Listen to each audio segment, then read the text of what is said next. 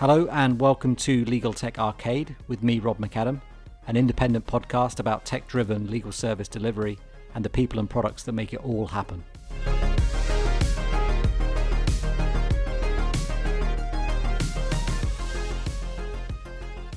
Okay, so welcome to the latest episode of the Legal Tech Arcade podcast. And this week, I'm really pleased to be joined by Christophe Frerebeau, who is CEO of Della. Christophe, welcome to the show.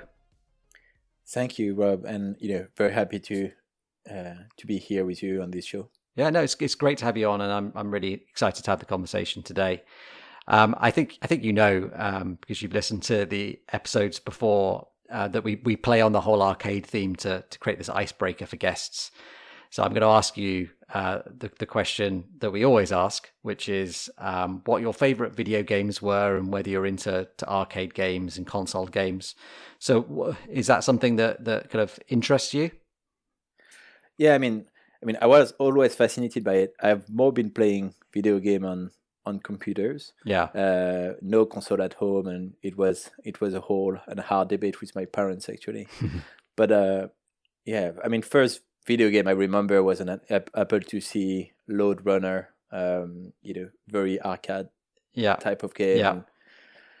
Lots of fun, and but a lot of frustration as well as you were going up the level, and then when you die, you had to restart all over from scratch. Yeah. Uh, so that was, you know, yeah, that was something um, back in the days, right? You you didn't have the save button, all those type of things. Yeah, I mean that's the thing, isn't it? Like, um, yeah, I remember going through some games and uh, like Prince. I had a uh, Prince of Persia game on the a really old PC. Like we're talking black and white. It wasn't even color, I don't think. Um, and that was one that I used to go through the levels over and over again, and yeah, inevitably just crashed and burned at the end. I had to go all the way back to the start. yeah, exactly. So yeah, no, I, I yeah, I can totally uh, sympathise. Okay, so um, let's let's start perhaps with um, with with the background to Della. So I guess people that, that are listening might might be aware of Della and what you guys do. Some people won't. So for those that are listening who aren't actually familiar with Della and, and your product, can you tell us a bit about it? Uh, kind of what problem does it solve? You know, how does it work? What kind of functionality does it have? Yeah, sure. So, uh, in a very simple way, um, I mean, Della is about uh, helping lawyers, you know, improve their process, their contract review process, mm.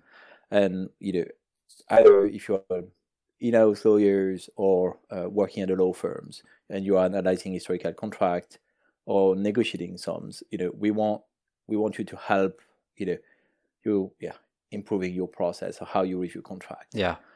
When when we and that's what we we focused on. And when you when we looked at Della and when we started uh, and we launched it there were already quite a lot of AI contract review or clause extraction tools on yeah, the market. yeah. And so on our side there were two things that came to mind initially is that a lot of them were really, in our opinion, machine learning tools, um, and where you had to be very technical to use them, or you had to learn what is a model, what is a clause, mm. and and uh, you know training things, which I would never see a lawyer actually end up doing. Yeah. You know, and I know some of them have been able to learn that, and that's great, but you know, not in a, I wouldn't see that you know I wouldn't expect a huge adoptions of that long terms. Yeah. And and the the challenge there is that you know these are these are new technologies and we we have to go through that early adopter phase.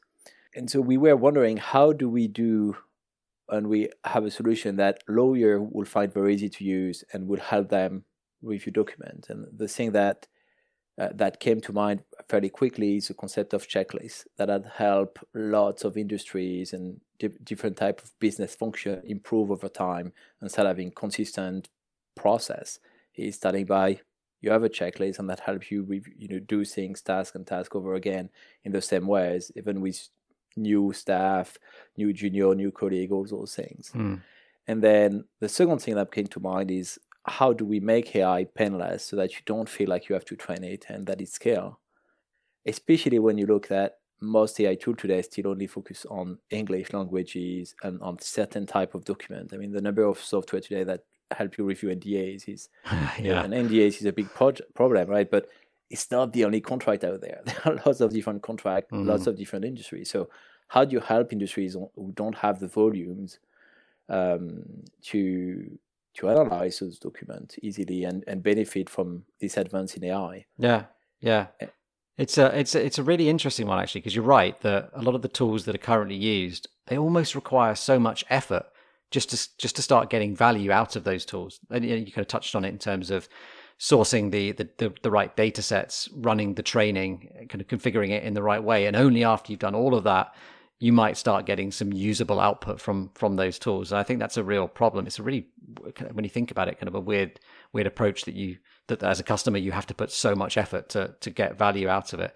So it sounds like what you're doing is just kind of going straight to the the heart of the issue, which is you know you need a tool that's going to give you give you information, give you answers about your contracts, and, and we'll do that quicker than some of these other tools.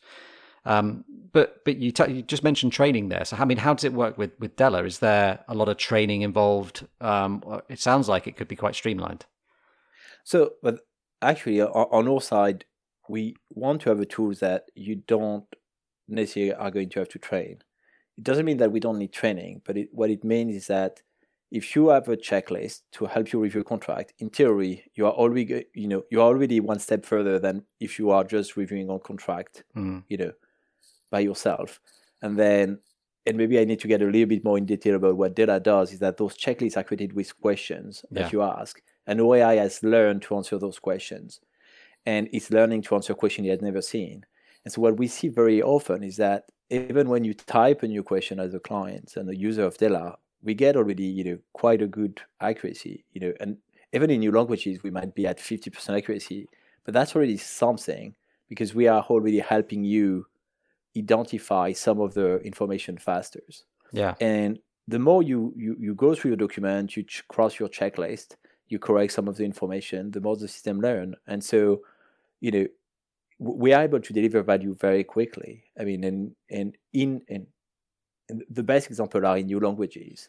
You know, I mean, these days, um, you know, actually, you know, I, I did a demo yesterday in Swedish, and you know, loading a Swedish NDA is asking question in English, and you know, you know, more than you know 60 70% of the question were correct according of the lawyer on the other side of the video uh, call Yeah. you know i couldn't tell but that's you know that scalability is what we've been searching for how do we find a way so that people don't spend time training the a system. They just spend time reviewing documents.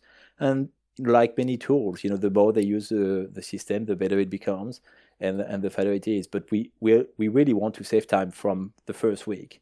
Yeah. uh, and you know, and I think we are, you know, the reason we're successful right now is because I think we are deliver delivering on that promise. Yeah, I, it's a really interesting approach. So, uh, you know, you've, you've just mentioned it there, and maybe maybe you can go into a bit more detail about it. But it's this concept of asking questions, and I think again, this is an area that Della, I guess, differs from other providers. Other providers will be very much focused on saying, "Okay, we've reviewed these contracts. These clauses are present. This is what this clause says, or this is the text of this clause."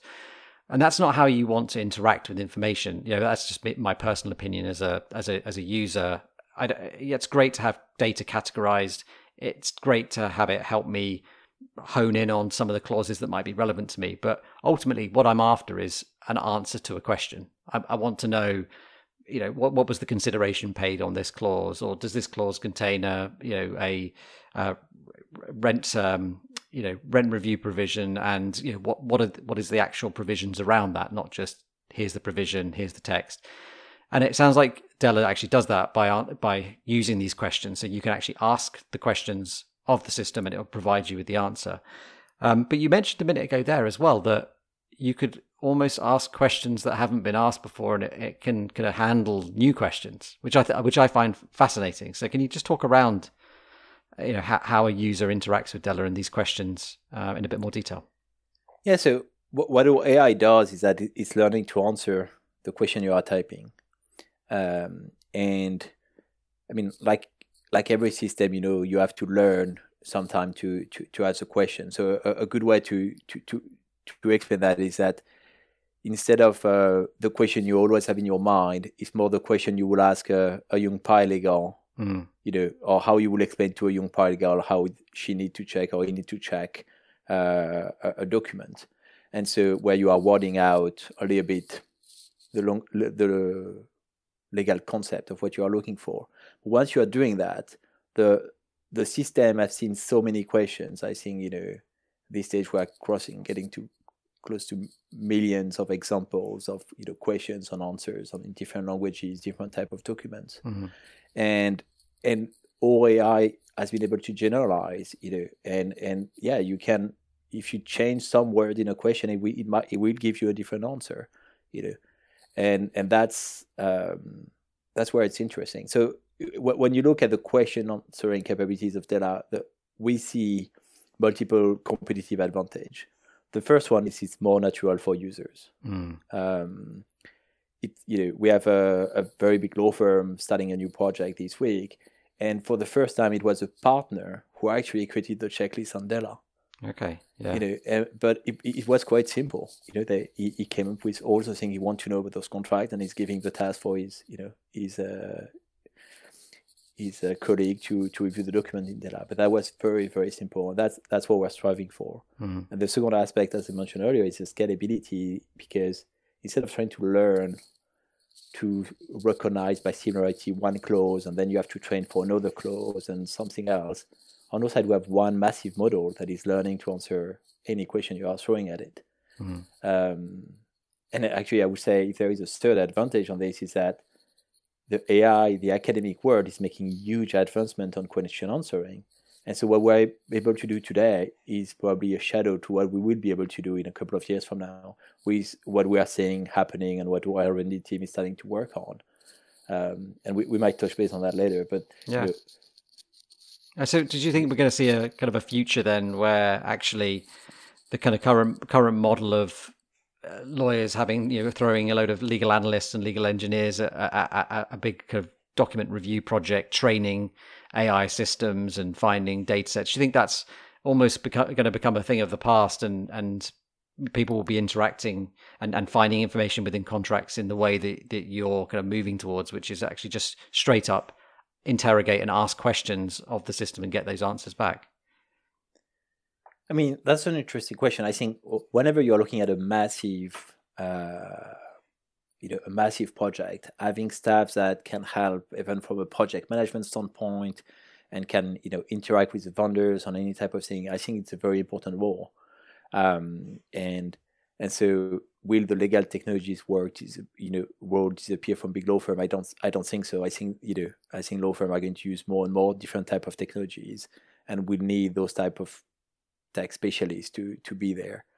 But in the meantime uh, what we see on our side is that at least you know AI tools don't necessarily require that role to be you know to be used and implemented. Mm. I mean, uh, among our clients, we have. I mean, I think the smallest law firm we have is uh, one solicitor, um, you know, in, in New York. You know, simply using our, our product, uh, even on a weekly basis for various contract she is reviewing.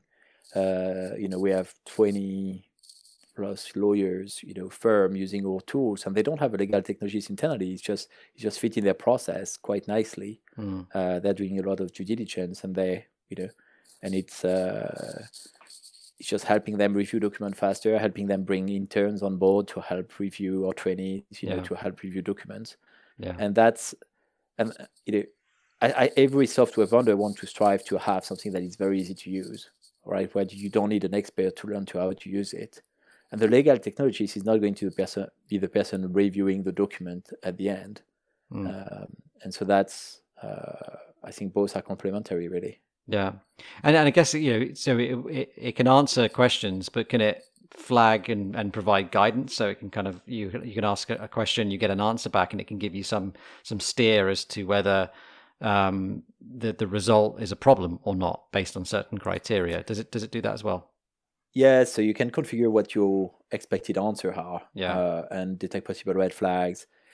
And today, you know, because we are in this whole process, continuous process improvement, you know, people are entering their old guidelines and how they want people to review the document in there, so that you're you're, you're able to look at okay, this is a question, this is the answer in this document, and this is a guideline that you know maybe knowledge management or these legal technologies or the partners have provided in how we actually want to check those contracts. Hmm. So it's it's it's not just the tools to speed up contract review at the end. It's the tools also to yeah, really to improve that process as I was mentioning at the beginning. It's amazing actually when you think about it, and you think about uh, like a junior lawyer who has to trawl through a contract to, to find the answers to their questions in in a traditional method, and then has to talk to their supervisors or partners to understand whether those things are a problem. This this cuts out all of that activity essentially, and you could sit there, ask a question, or you could be told what questions to ask. You could ask those questions. System provides the information back, and then actually says, "Okay, this is a problem. This is what you need to think about. This is unacceptable from our you know from our perspective.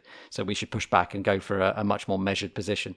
It's um, it's really shortcutting that that that document review and actually getting the user to the value so much quicker than they would do otherwise. So it, it absolutely sounds um, fascinating. Uh, you know, I've been lucky enough to to see it. You, you were very kind enough to to give me a demo recently, and I think it's a fantastic system. It really is. Um, but I want to move on to a little bit more about you, if, if I may, Christoph. So I I believe that you started your career as a as a software engineer, actually, and so a lot of the a lot of the founders that we've had on the on the podcast actually have, have come from law. Um, and you're, I think, maybe the first to, no, maybe the second person to come on who kind of works in the legal tech space that doesn't have a legal background, which I think is fantastic. Because, uh, yeah, I, I, used to be a lawyer and it's, um, yeah, it's not, it's certainly not a badge of honor.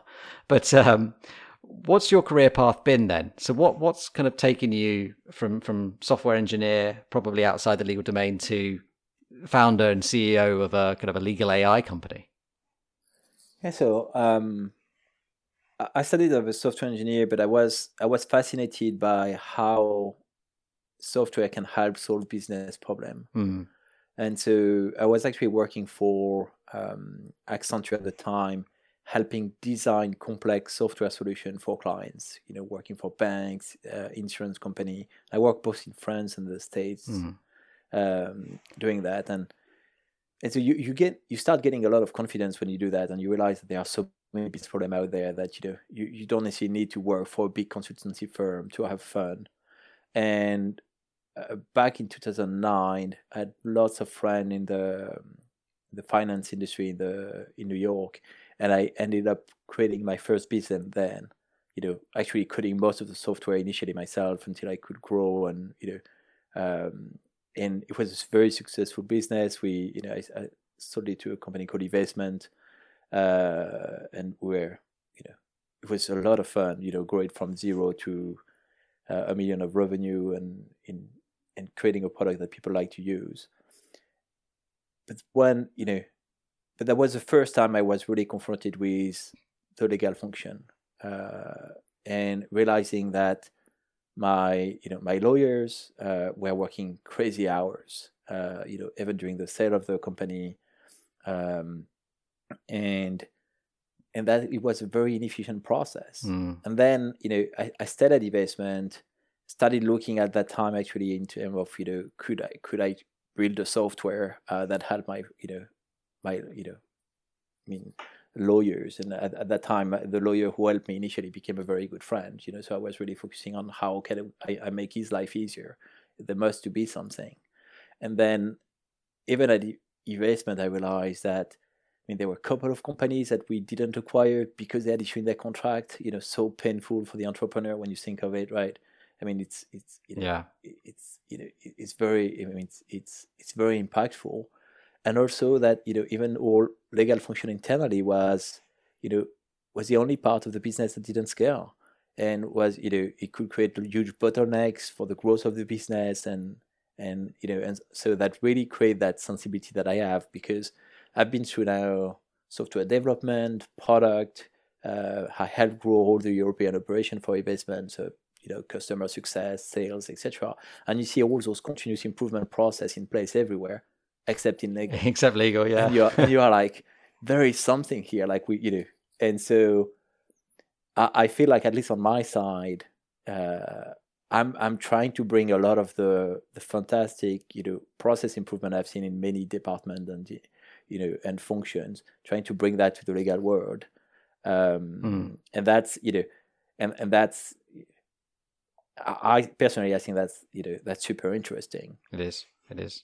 I like um, I like the I like the idea that you essentially took pity on the lawyers, and uh, you wanted to help them out. because uh, they, they they do need a lot of help, and you're absolutely right that it's one of those rare areas that operates slightly differently to to the rest of the business. Um, but the, the gains and the improvements to be had are so obvious to anyone from outside looking in, but sometimes they're just not not necessarily evident to the uh, to the lawyers, or at least it's not evident how they solve those problems. So that's really I mean, yeah interesting. I mean, seriously, I mean, I was, you know, I had a question about you know the the the, the you know the share purchase agreement, mm. and I sent a question late at night.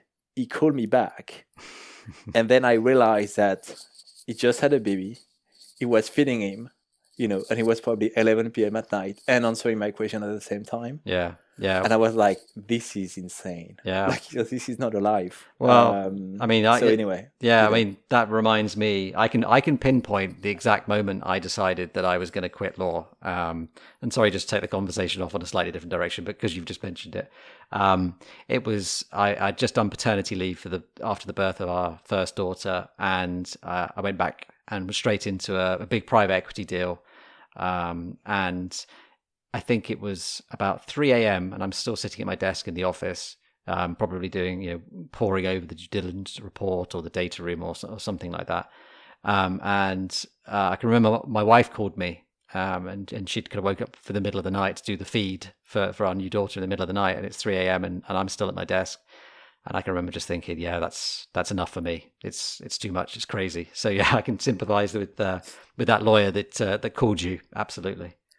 Yeah, no, I mean, at the beginning when we studied Della, we used to joke that our goal was to make sure a lawyer could be uh, home having dinner with a kid, you know, at six p.m. or seven p.m. on Friday night. Yeah, yeah. And you know, we, you know, if, if there are some teams we we allowed to do that instead of spending their time reviewing contract uh, for late due diligence, that that would be fantastic. I, I like that as a mission statement. You know, almost kind of give give lawyers their lives back is kind of uh, is is a great mission statement and one I c- completely support. Um, but but so then continue the story, if you will, kind of and, and take us kind of forward into kind of how you you kind of came to to to, to found Della and where the kind of initial idea came from? Yeah, so um, when I left, uh, when I left Nasdaq at the time, I realized that you know, so I wanted to go back, create a business, and I, I was set on legal tech and, and using AI. You know, I've been following all the improvement in AI since 2014, and and I was like, this is this is something that can change. The the big thing that I learned in in eVestment was fintech business, but a really data heavy business, uh, and I realized the importance of data and the importance of collecting data in um, in a very painless way for the user and at the same time respecting all their criteria in terms of you know confidentiality etc mm. where we are connecting data on private equity funds or all those type of things you know you need to there, there is a, a lot of the confidentiality aspect that is very important but it doesn't mean that you can't drive value for a lot of users um, and so I, I was set on okay the the lawyer problem with contract review and all those things is going to be fixed with with a good collection of data that respect all their you know their needs uh, of confidentiality. Mm. and that you know and and we after funding the business in 2019 I, I think i spent the first year really just talking with uh, with lawyers. Uh, you know we were just trying to evaluate how can we uh, how can we help them and the initial idea that actually we were actually more focusing on the drafting side initially. So how do we help people draft those contracts? Mm. You know, you take a precedent, you take a term sheet, and you turn that into a first draft or those type of things. But we realized that the first thing that we need to do is to to identify information correctly in contract. And then, you know, we that's how we realized that people were using clauses, and we thought that was very unsatisfying and not very scaling and we you know and we end up eventually testing question answering and realizing that was a fantastic you know way uh, to analyze data. And uh, you know I, I, you know we, we talked about NDAs uh, a bit earlier but I remember some of the first demo we did on question answering were on loans agreement and and getting into you know and showing that you can go and get answers in things that are a lot more complex uh, than just you know just a simple couple of pages document. Mm. And that's where we started realizing, okay, well, we are up to on something, and we started, you know, evolving that product. Um, if that makes sense. Yeah. So when, when was the company actually? When did you kind of really take off? When did when was Della really founded? And and kind of how many how many people have you got working for you now? Uh, so I mean, we started working on the ideas and etc. in in June 2018, um, and so but the product became reality last year in January 2020. Okay. And now we, I think we are 17 in the company. Yeah. So awesome.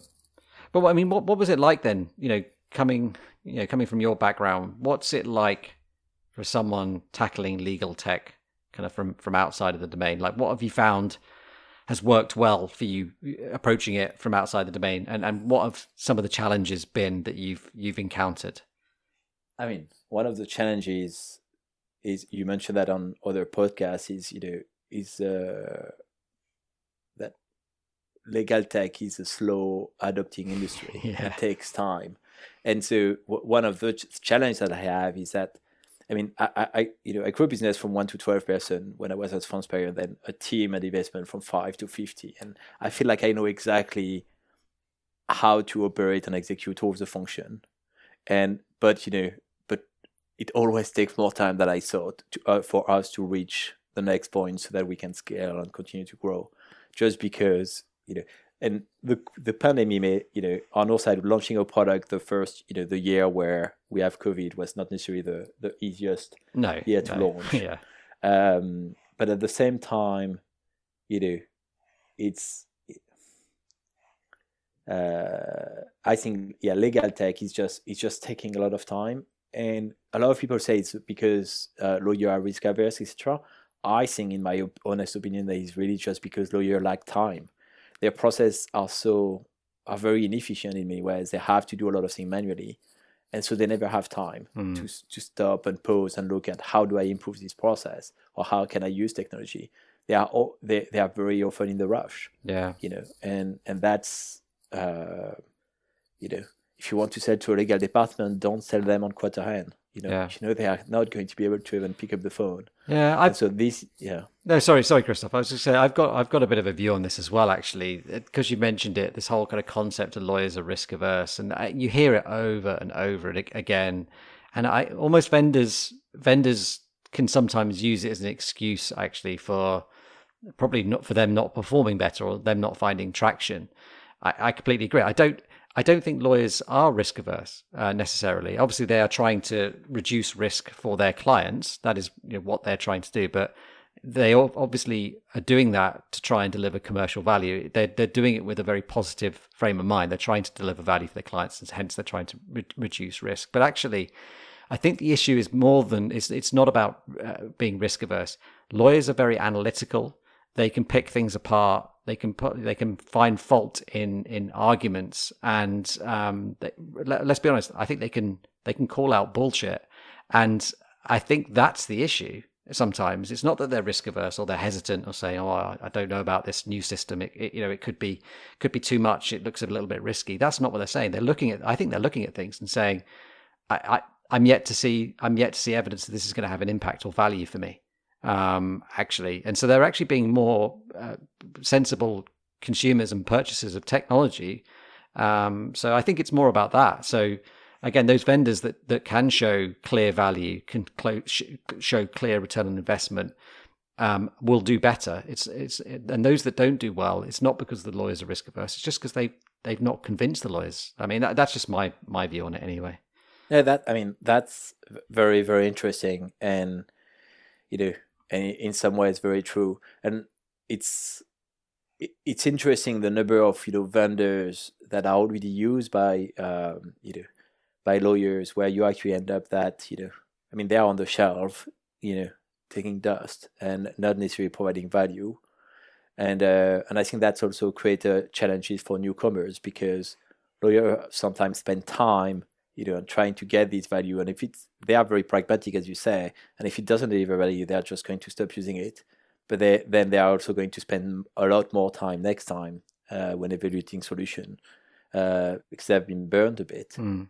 uh, and that's um, that's a challenge. Mm. In in some ways, you know, you want you know as a vendor, what you want to do is you want to have great you know uh, you want to drive value very quickly.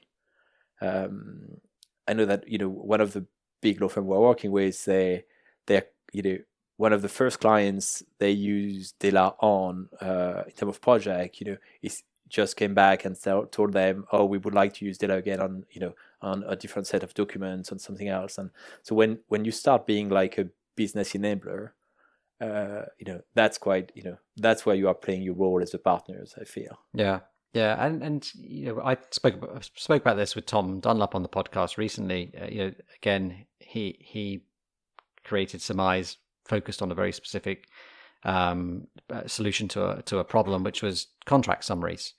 Um, you're again Della are, are tackling tackling in a similar way. You're focusing on a very specific problem, which is you know um, answering questions about contracts. Um, and some, some, sometimes maybe maybe systems have gone too big they've gone too grand. They've tried to do too much, and and actually that's cost them in the long run with uh, with with purchases and their clients because it is it's too complex and the, the, it doesn't deliver the value. It's it's got a confused value proposition and it does sit on the shelf. So keeping it simple and, and kind of tackling a really obvious area of pain for customers and, and making it and reducing the friction for their adoption um, is is is is key. And I think you you can then convince a lot of those um, a lot of those lawyers that might be skeptical, um, you could actually turn their opinion quite quickly. Yeah, I mean, it, it, your your comment just made me thought about some product, you know, um, guideline, and you know, it's not the feature you want to add that is hard; it's the feature you should be removing.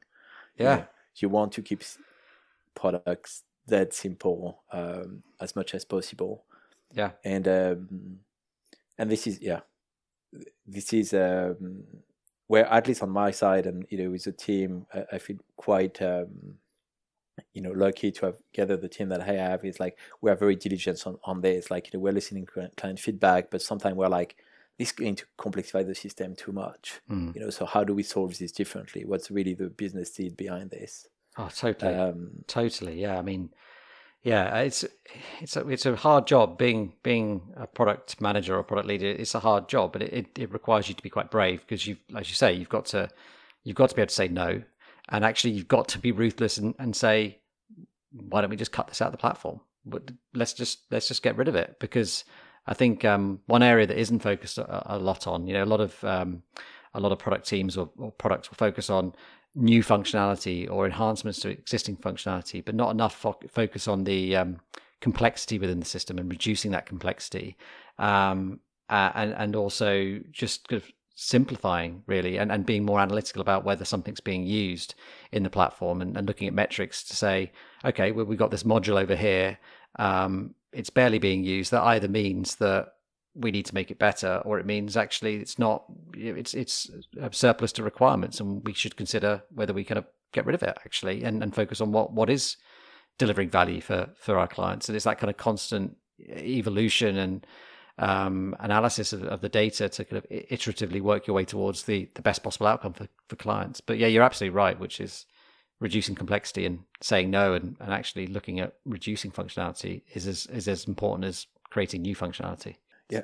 So what I want to touch on now, Christoph, is um, maybe slightly controversial question, but would you say some of the traditional AI tools that are being used by by law firms and corporate legal teams have, have been getting it wrong? Have they been focusing too much on clause extraction and delivering up kind of structured contractual data, and, and not enough focus has been been made on kind of delivering up actionable insight?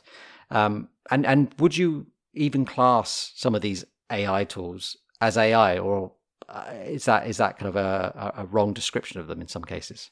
I mean, that's a tough question.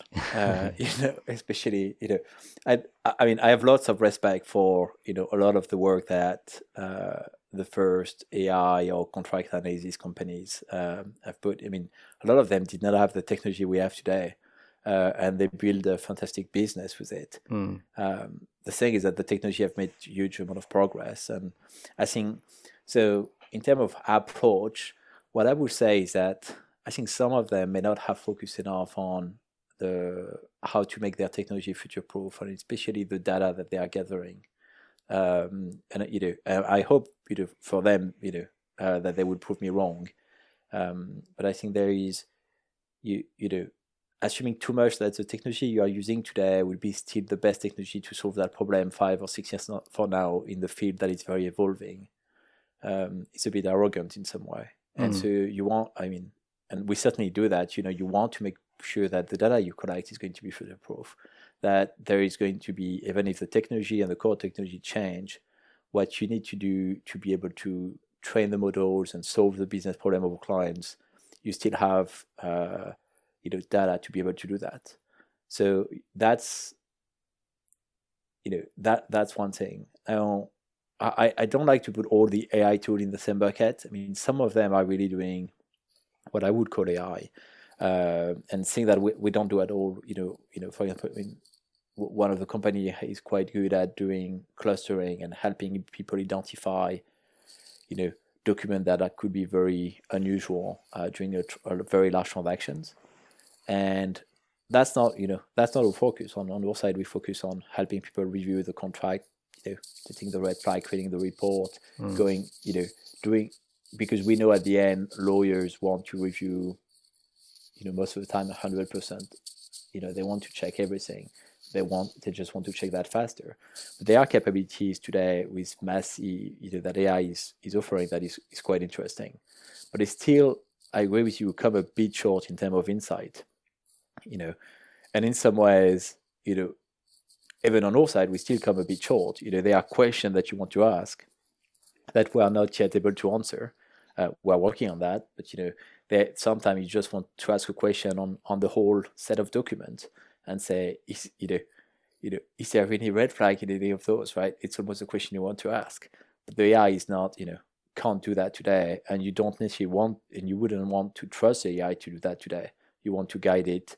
You want to, um, uh, yeah, you want to be more in control of the process. Mm. Uh, but as you are, um, yeah, as as AI technology is evolving, I think we are going to be able to provide more and more insight um, and that's that's going to be quite uh, quite entertaining, I think, as a lawyer, and uh, quite an exciting time. Mm. Uh, I know, I know we've I know we've spoken about this concept before, but I think it strikes me with with how you're approaching reviewing contracts and, and finding information and accessing knowledge within contracts.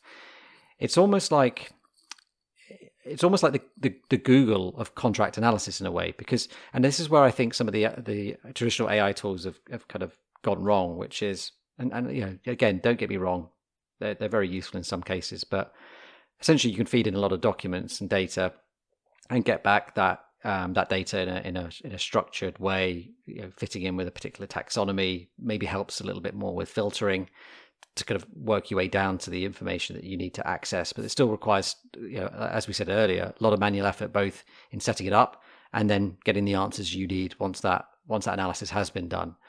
Um, but if you think about how we try and find information in our personal lives, you know, again, I think the the number one way that anyone would probably try and find anything right now is is to go to Google and you would just put in your criteria and you would get given back the most relevant results or even you know even the actual answer. You know you see the way that the google prepares the results now that it actually it does feed you back um, you know relevant relevant answers to to your search criteria questions.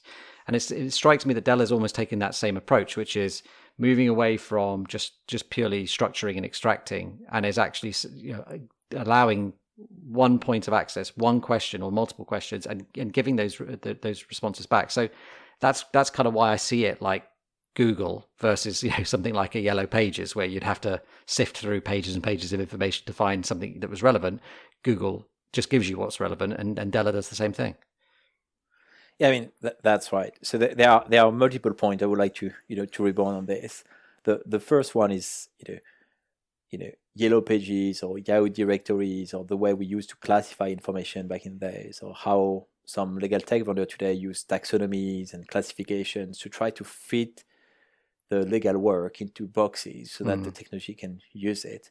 I think it's very limited because you know the I mean content, informations, and legal work, you know, is custom. You know, you, it's being tailored. Every businesses have their own um, needs, and sometimes their contracts are going to vary just because that's the need of their business. And so, how you do you ensure that you're analyzing that properly? You're asking the right questions. Um, I mean, we have, uh, you know, we have a, a client who have developed specialized, you know, checklists for different type of clients. So the biotech, you know, the the SaaS businesses, uh, you know, a, each type of businesses they now have checklists. We still have to analyze very specific points in the contract because that was very easy to do, and and so the ability to ask question on a free form basis like Google is what Della is all about. And to, to be fully frank, right, the technology that Google is using to answer question now, where it's not just finding the pages, but where is the answer to your question in that page, is exactly the same technology that we use at Della. Mm. Except that on our side, we have specialized it on legal contract and understanding legal questions. But that's, you know, at the core, this is a similar technology. Yeah, so you kind of quite literally are almost the kind of the, the Google of uh, of uh, legal AI, which is which is amazing, which is amazing. But I mean, just touching on that AI topic, or at least the you know the the actual use of AI. It's so many things right at the moment, and obviously a lot of vendors that say they they are AI vendors. Uh, there's a lot of hype usually around AI in the legal marketplace. So much so that it's I think it's wearing people down sometimes. But um, is it the wrong AI that we're talking about? So uh, obviously, the traditional use of AI, artificial intelligence, and, and, it's usually spoken about in a way that you know, people present it like it's the it's the silver bullet, it's the solution to all your problems. This this uh, artificial intelligence is going to do your do your work, do your job for you. So is there too much focus on that and not the other AI, which is augmented intelligence, and and recognizing um, the role of AI in actually playing an, an assistive role? That it's not just about AI doing your job. It's actually about how you can work alongside some of these more intelligent systems um, and how they can augment what you do to make you more productive and efficient. Does does there need to be more focus on augmented intelligence?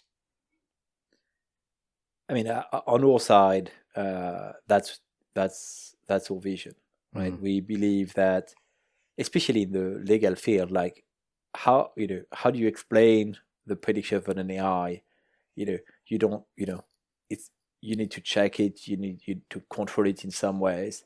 And AI, pure AI, is very hard to explain. That's you know that you know, and we've seen a lot of the controversy on you know when you use AI in, for checking resume and uh, for hiring processes, and then you discover that the AI is recreating the same bias and we yes. we we have as human.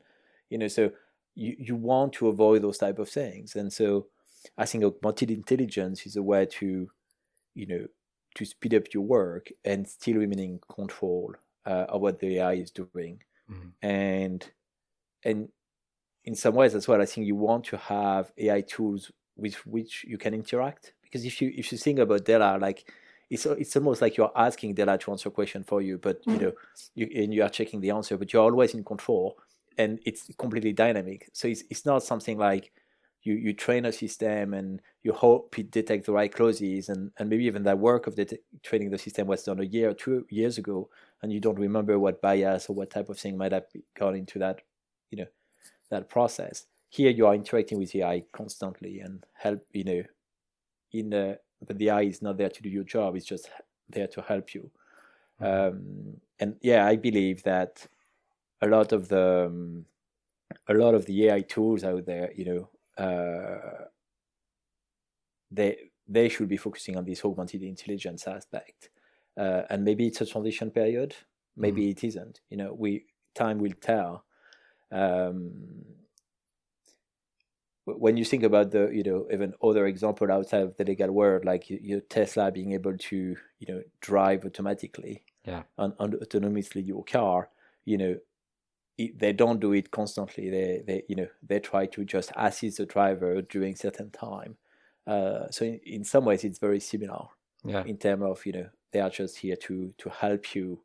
Um, they are not there to to completely replace the driver. Yeah. I mean, I'm sure Tesla want to completely replace the driver some days, right? But I'm sure they will. Uh, they, they, they are not there yet, and and and the world is not really necessarily ready for that yet either. Yeah, that's that's a good point. I mean, what's your view on then things like? I mean, if you think about Della and the fact that you're you're typing or questions or you've got questions in the system, um, and they're currently written questions that will you know and you'll get answers back. What about? Do you think we'll see a situation where Della is kind of interacting and working with some of the kind of voice services like a like an Amazon Alexa, um, system or the you know the Google or Apple equivalents, so that actually lawyers could be sitting at their desk um, and actually just say, you know, ask a question about a contract and and actually just get the answer kind of fed back to them, uh, you know, um, through through a response given via Amazon Alexa. I mean, is that a, is that a situation you could see emerging? I mean, so to be completely frank, uh, that was a project done during our last hackathon. So we have this working. It's okay. just not commercialized.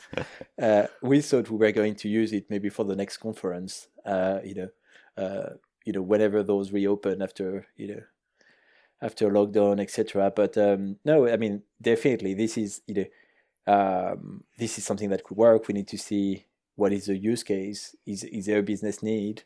Um, but yeah, I think you know, as a um, maybe as a partner, you know, during the transaction, and you want to know, you know, uh, what are you know what you know, and you want to ask, you know, I don't know, what are the distribution agreement with you know these countries or something, mm. and today we're asking the question on each document, but we you know we have already our R&D team is already working on this, and we have already had some proof of concept of how you can ask questions across documents which is you know and something we're working in partnership with multiple virtual data room right now mm-hmm. uh, to help answer question you know beyond the checklist for specific contract is how do you almost answer the checklist on you know for your whole M&A transactions um, you know that's not something we can do today but that's something we are we are that's the direction we're going toward to and I think that's a use case where the voiceover could be interesting uh, mm. you know the, the ability to to ask question live um, you know, almost supporting you during a meeting as well. You know, you're meeting with your clients, and you you you could just say, "Hey Alexa, you know, what is your, you know, do we have anything anything like that in one of the contracts?" Yeah, that would be fantastic. Yeah, um, um, yeah, having almost yeah, I can imagine interacting with Della like you do Alexa, and you'd be saying, yeah, kind of, uh, you know, hey, hey, Della, yeah, do do we need to serve notice on a change of control and get the get the answer back, and then you can kind of come off mute and say, okay, this is what we need to do. Uh, it's you know those types of things. It's just I know it's very fu- future future looking, but you know with with tools like S Light Della, it's perhaps not a, so, as far away as we might think. Yeah, so I mean the the hackathon project we had, you know, we had both these voiceover, so using Alexa uh, to ask the question, and we had uh, a bot in in Slack where you could ask a question as well. Uh, you know and and sometimes you know so you know let's say you know unfortunately you just had a data breach and you need to know when you need to notify your clients you know. You can go and read all the contract you can go use an ai tool but what would be fantastic in whatever you know team channel you are using for um, managing this project you could just be asking the question you know can you tell us you know what is you know which clients need to be notified before 24 hours? Yeah. Uh, that's you know again, that's not where our technology is capable. Is probably getting quite close to be able to do that. I think we need to find the right project or clients and partners to work on how we implement this. Um, that, that's not the core of the service we offer today, but in in some ways, when I mentioned trying to pick a technology that is future proof, that is what I meant, right? We, we I mean, we are in a field where AI is, is making massive improvement in terms of question answering. This is where this is also where a new way where that people are starting to interact with technology. Mm. You know, they are using bot in Slack and Team. They are using their voice with Alexas and Siris, etc. And so it it feels very natural to go toward that type of technology. Yeah, because it's it's both future proof from an AI standpoint, but from a user experience and interaction standpoint. Mm. I mean, you, you touched on a minute ago talking about the using the tool on multiple documents. So I guess when I think about contractual relationships, yeah, in some cases it'll all be contained in one one contract, one nice neat document. It's all in there. But a lot of the time, particularly on some of the, the larger um, transactional matters, a, a, contractual arrangement will be documented over several different instruments, several different documents, several different contracts you know, that can that could also change over time, where you have things like amendment agreements and variation letters. And so, actually, a contract or a contractual arrangement isn't just a, a one document; it, it, will be many over time. So, what what challenges does that present for something like Delaware? you're asking questions to to get answers back about a contractual relationship that exists over several documents? I mean, uh, how how are you approaching that? So the, I mean, today uh, we have had clients who have those had those challenges, and so you can solve partially some of that problem by asking additional questions today. You know, like what is you know uh, what type of contract, Mm. uh, what is the name of the contract being amended, um, you know, what was the date of the contract being amended, all those things, which allow, them, allow you then to reconcile and do that analysis. The truth is that this is, you know, this works, but it's a bit, unsat- you know, not satisfactory from a user experience standpoint. It's not easy enough. Um, and it's it's a big problem, like uh, on leases, you know, between the leases, the sub leases, the different variations even finding the current rent is super complicated, you know, which seems to be a very, very simple question. And so on our side, we are, you know, we, all technology can very easily scale to ask the question across multiple documents. The question is, how do we help identify, you know, um, you know, on this question, you know, how, you know, what is the current trend? Current is the key, you know, the keyword here. You know, how do we help the system identify the current trend across a large number of documents? Hmm. um, and you know, and so that that's something that our R and D team is working on uh, for some of our clients. Um, but we feel, you know, we feel that on, you know, that actually, you know, question answering is a very good example of where these type of things is, you know, uh, is going to work. They were, yeah, in the the, the research and academia world is making. I already mentioned that several times, but I think on the example you just mentioned, there was a paper that my team mentioned last week that come, came out. So it's it's always making new um, new progress in that field that we can use and leverage and apply to uh, legal problems. Mhm. And Hmm. So, so I mean, you you must have worked with and had to had to go through and interact with so many contracts, um, you know, in, in building Della. Um, so here's a here's a, another challenging question for you then, um, and it'll be interesting to get your perspective. But you know, having having built Della and having kind of worked with those traditional, what I call traditional contracts, so you know, contracts in in Word or PDF or scanned PDF. Um, so having worked with those, how would you if you could start from scratch with contracts how would you redesign contracts in a way that would would lead to better outcomes when it comes to uh, making them more accessible uh, enabling eh, knowledge to be unlocked within those contracts more easily? What would you you know if you had a uh, you know could start from scratch blank piece of paper what what would that look like and how would you design contracts? I mean that's uh, it's a big That's a question. question. yeah it's a big question that, that, that's a big question. Um,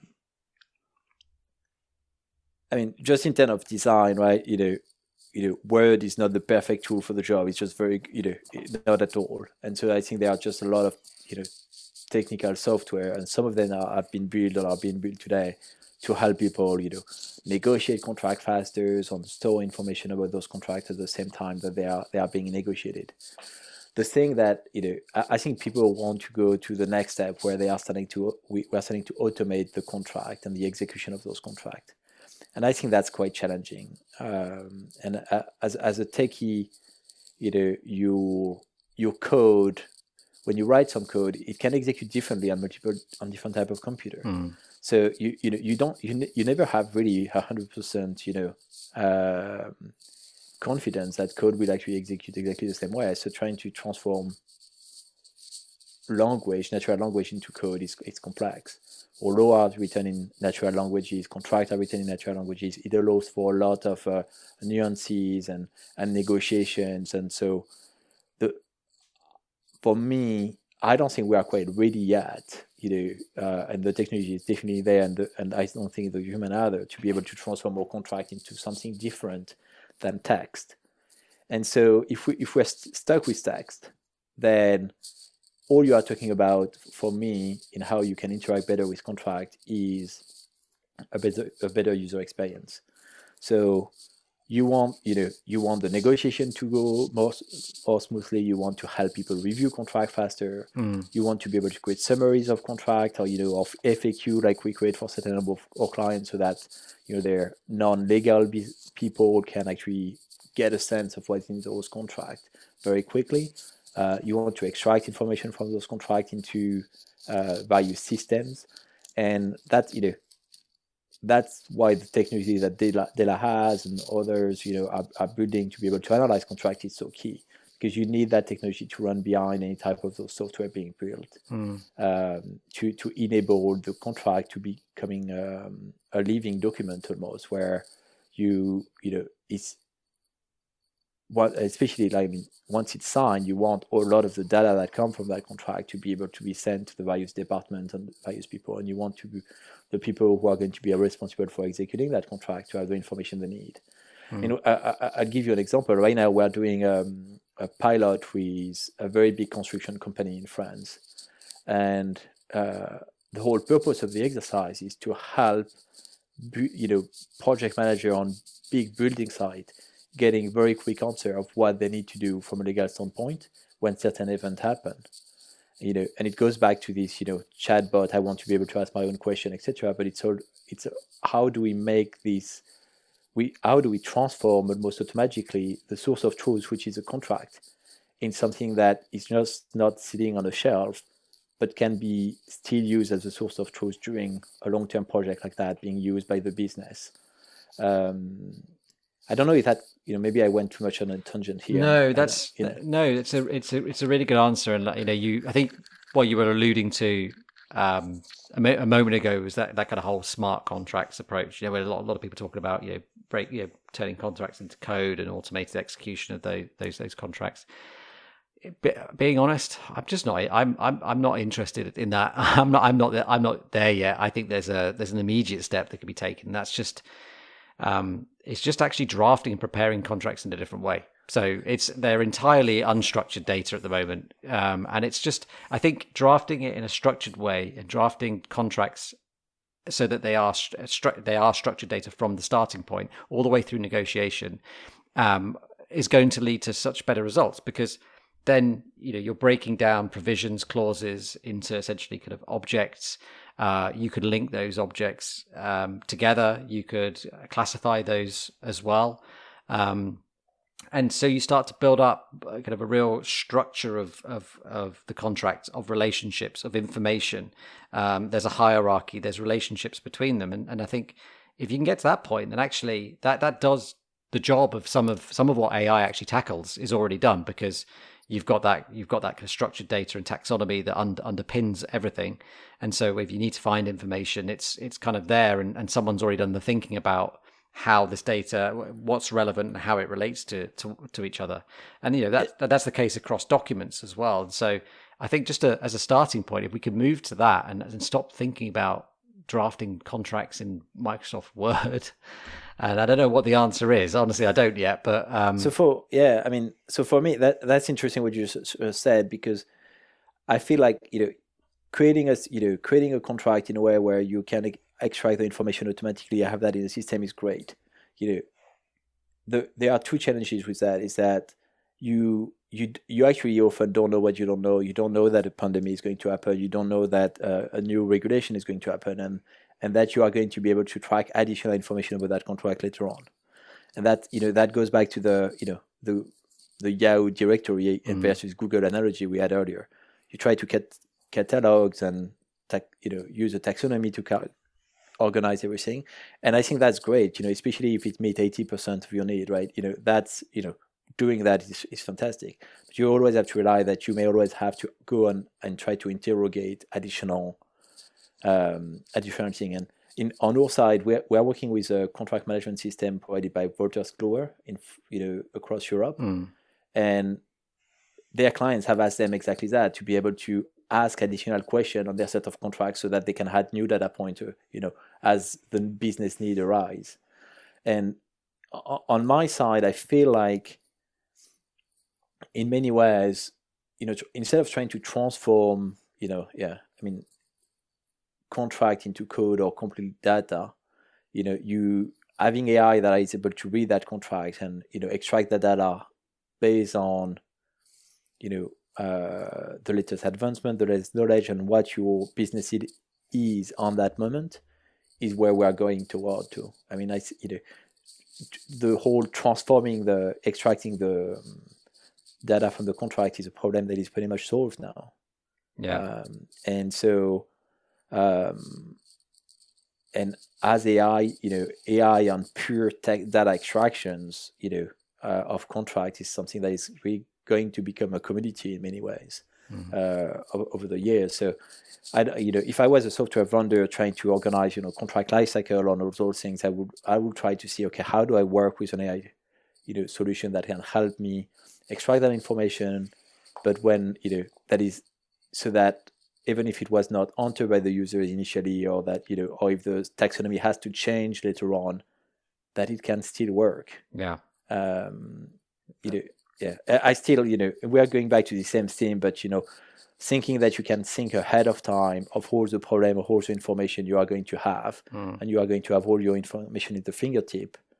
Yeah. You know, it's you know it's not always going to work. Well, it goes back. Uh, it goes back to the augmented point, doesn't it? Which is actually yeah. there's it there's there's two approaches. We need tools like Della, and we need the AI tools, but we also need people to be working in different ways as well up front.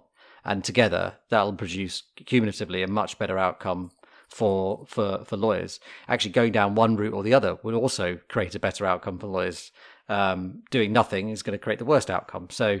Um, yeah, I completely agree that you can't think about everything. You're going to need to be able to use the AI tools to add over time. Um, but uh, definitely... some of the some of the use cases we have with legal department today are a lot. You know, so we we are some of them have pushed to start using Della on negotiations because we can help them transform their playbook into checklist.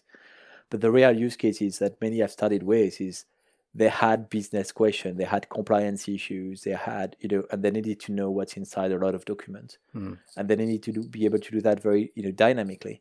And what is quite cool about some of those clients is that sometime even three months later, they told us, oh, we actually reused Della for this new business question we had, you know, and we got to answer fairly quickly uh, across a large set of documents. And that's, that's, you know, that's quite interesting when mm. you are you, you you're able to help with uh, with the unknown you know they weren't prepared to answer that question but instead of having to spend a week going through documents trying to get it you know they got it you know mm. on the same day very simply mm. uh, that's quite uh, I find that quite fascinating personally. Yeah, I mean, one of the things I always talk about whenever I talk about contracts and this kind of this idea I have about breaking them down and you know having clauses as as kind of objects and and tracking different versions of those clauses and objects. Um, the reason the reason I talk about that is because I've got I kind of I just think there's an opportunity to to support better contract negotiation. So if you imagine anyone who's negotiated contracts, there's there's various different versions. There they are clauses are amended, positions are changed all the way throughout.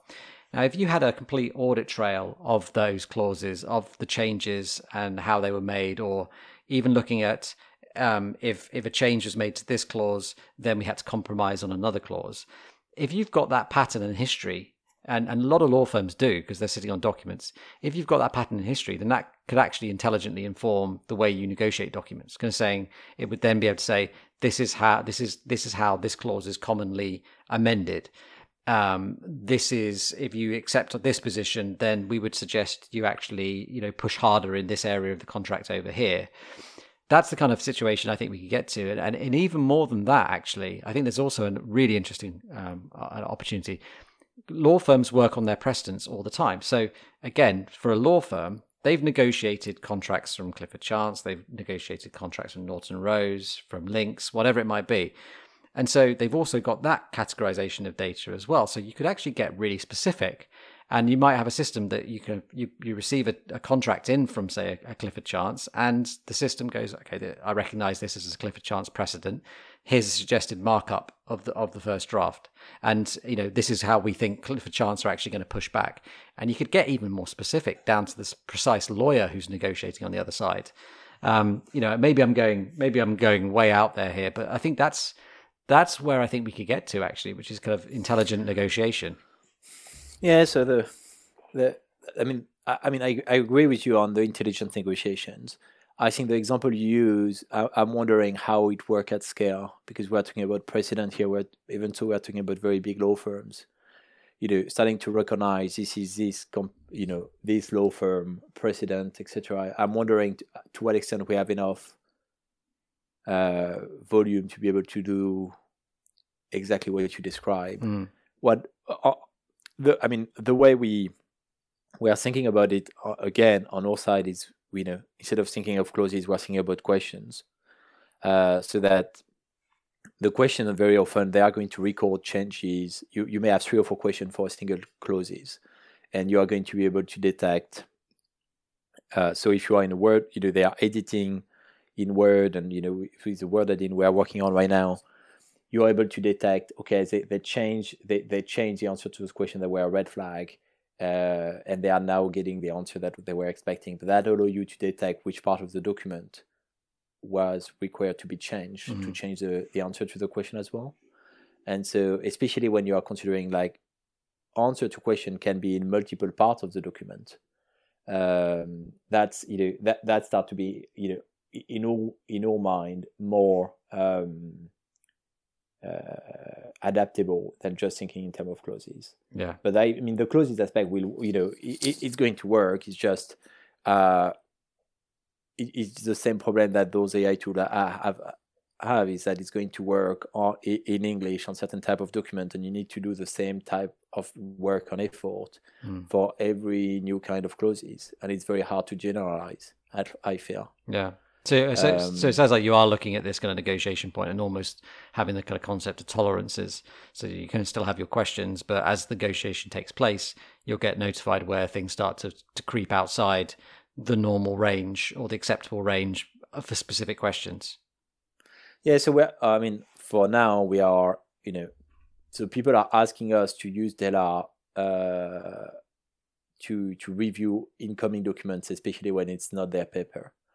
And so this is an opportunity for us to to provide first of all a checklist, and you know right now we just provide the guideline, etc. But the next things people want, you know, they already mentioned that is so that we exactly like you mentioned earlier, that we remember what type of modification have they made, you know, when a red flag was raised by the system, or even, you know, on other things, what like what type of modification they made, so that we could remember their modification and help them improve negotiation in the future. Mm. Mm. And so, but on, on our side, we we are trying to find a way to make that scalable, just like with the question answering.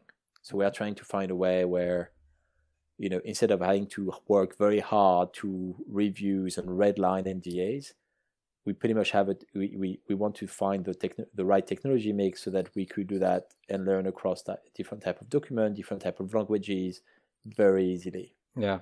Um, we're not there yet. You know, today we are just helping, you know, provide that playbook or checklist directly into Word, speeding up that contract review. Um, but I definitely agree that you know this vision of helping uh, the negotiation process um, and and remembering you know what type of positions is the right fallback position so, you know position so that it's it's safe in you know round of negotiation i mean this is something that ai that that is a pure promise of ai and actually I, not necessarily even ai is is, is, is you know is uh, is data mining, data analysis. Exactly. It's just understanding, you know, the statistical probability that this language will pass with this type of clients or or or this type of suppliers on the other side. Mm. It's um, this is going to be industry specific. This is going to be jurisdiction specific. Um, and so again, like I, I really feel that.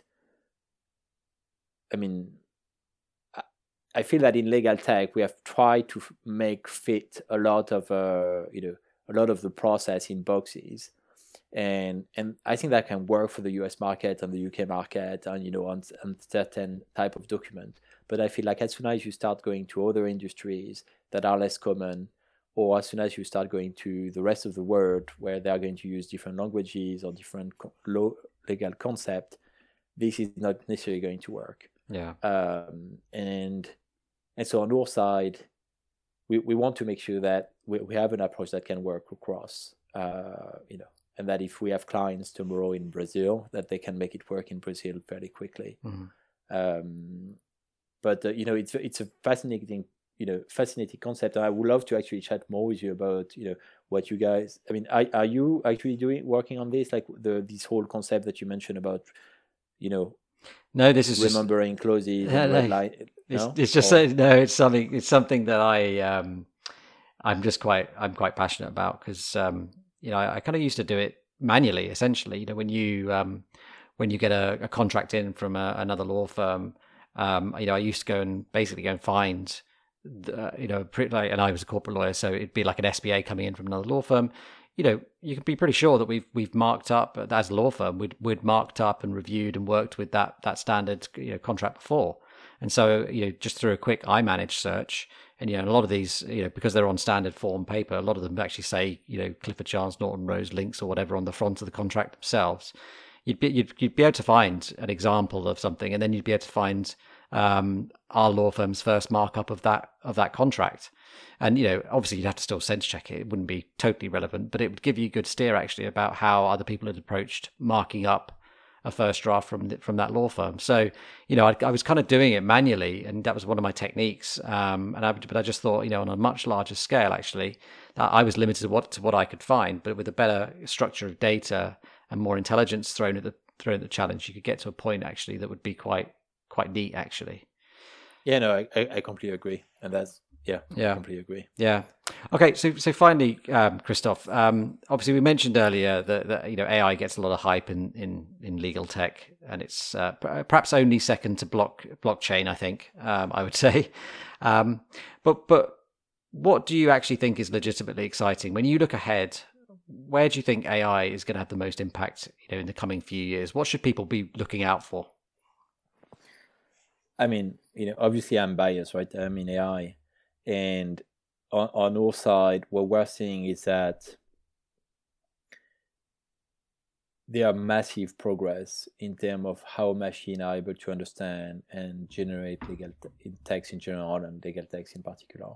And so this is going to be, you know, it's it, for me, you know, it feel like we just had the time where you used to you know as a farmer you used to plow everything your you know your field manually and then suddenly you have a tractor you know and how does that change your world you know it's you know it's, it's dramatic mm. um, and and it feel like this is you know this is what's going to happen uh, and this is happening right now mm. um, and so you still need someone on the you know on the wheel to drive everything and you still need to be able to um, to know exactly how to do your job.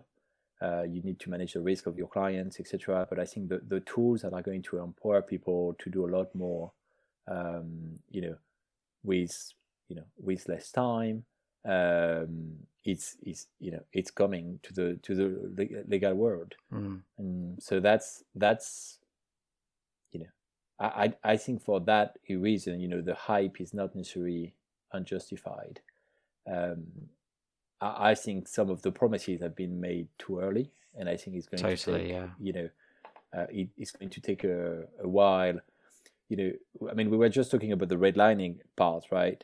I mean, the really cool AI language model today that are might be capable of doing that just came out, you know, last year. So before we can even find how we can apply them, you know, from an industrial standpoint, and find how we can help you know solve lawyers problems mm. you know it's going to take a while. But at the same time it feels like you know a lot of the redlining tools that may have been created before they need to you know just like with the coming up deep learning they need to look at these new technologies because it's going to be a game changing as well. Yeah.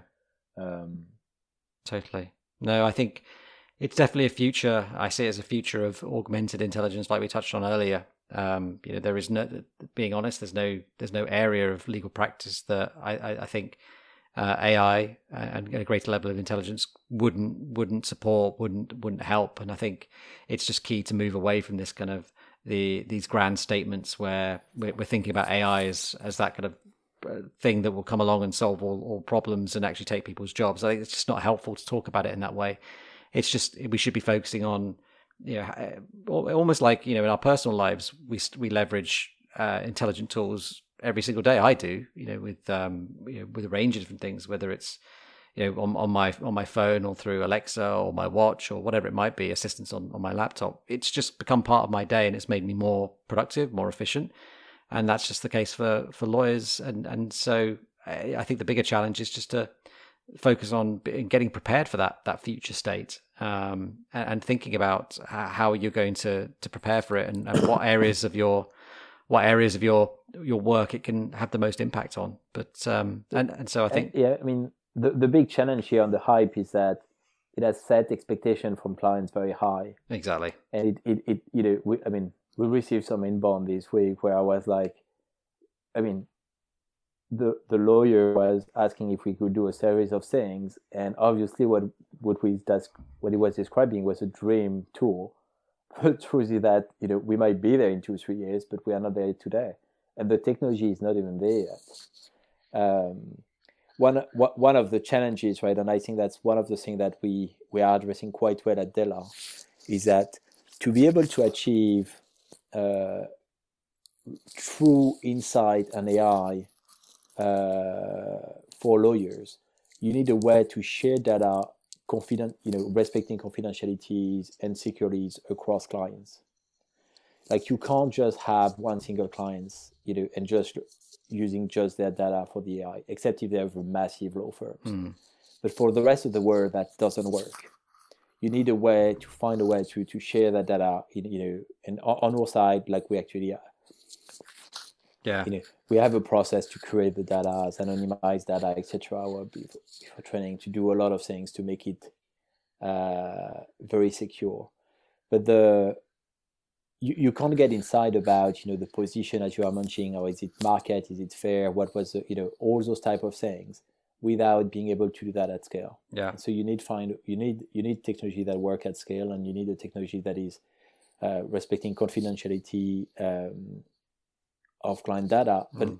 also who is not afraid of it, who is not going to tell you, oh, we are just going to work on premise or those type of things or only on your data. Mm. The truth is that if you're only doing that, you are going to be missing out on the next big development uh, that are coming up. Yeah, and that's that's you know, and that's where you know, I think lawyers need to make peace with that at some point and and, and realize if we really want all the benefit of AI, we need to get comfortable with um, where the system is learning not just from us but from you know a lot everybody. Couldn't agree more.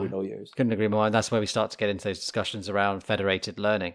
Um, yes, but um, exactly. And which are things that yeah, yeah, which is a whole probably a whole different episode uh, uh, in its own right. But I know I know there have been some discussions going on in, in the industry around that. But I think you're absolutely right, which is for this to be re- truly useful, we need to be a little bit more flexible and um, collaborative in the in, the kind of the data sets that we're using and leveraging to get the best possible outcomes. So I, I couldn't agree more. To, to, be honest, as a technical vendor, right, you just need to be very transparent with with your clients about this is what's happening to the data. Mm-hmm. This is all the things that we do to protect it, uh, so that they are comfortable with it. You know, and you know, and on our side, it's you know, it seems to be working. Yeah. So far, you know We've uh, we have offered some clients to have their own models and not share it with the rest of the world, but everybody has elected to share it so that it's um, it's getting better for everyone all the time. Mm. Uh, and you have less work to do, and it's less expensive. You're getting value faster. Yeah, the trick the, the trick is to to be clear about risk mitigation, but to focus heavily on the value. Um, and I think yeah, that's that. You have to be transparent about what you're doing. That's yeah, for sure. Yeah, absolutely. Anyway, Christoph, as usual, you know, I always finish these podcast episodes by always saying pretty much the same thing, which is I could t- I could carry on talking for a lot longer, and and I think that's a symptom a symptom of uh, of how interesting the guests are. So um, this is certainly an episode where I could carry on talking about some of these issues for a lot longer, but. Um, that was absolutely fascinating, and and you know Della sounds like a, well I know it is, and it sounds like a fantastic platform. I think it's approaching things in a in a very interesting way, one that keeps it simple and, and delivers quick value and reduces that friction for for its users. Um, and so I think it's I think it's been been fascinating to to hear your insight and your background and, and what you guys are doing at Della, and and and also touch on some of the areas that that might be areas of focus in the future. So that again, that's really really interesting. So thank you thank you for coming on the podcast. Thank you very much for having me, Rob. Uh, it was a pleasure. I really enjoyed the discussion. So yeah, no, it was great great to have you on. So thank you. Uh, and then for everyone else listening, the next episode of the Legal Tech Arcade podcast will be out very soon. Thank you.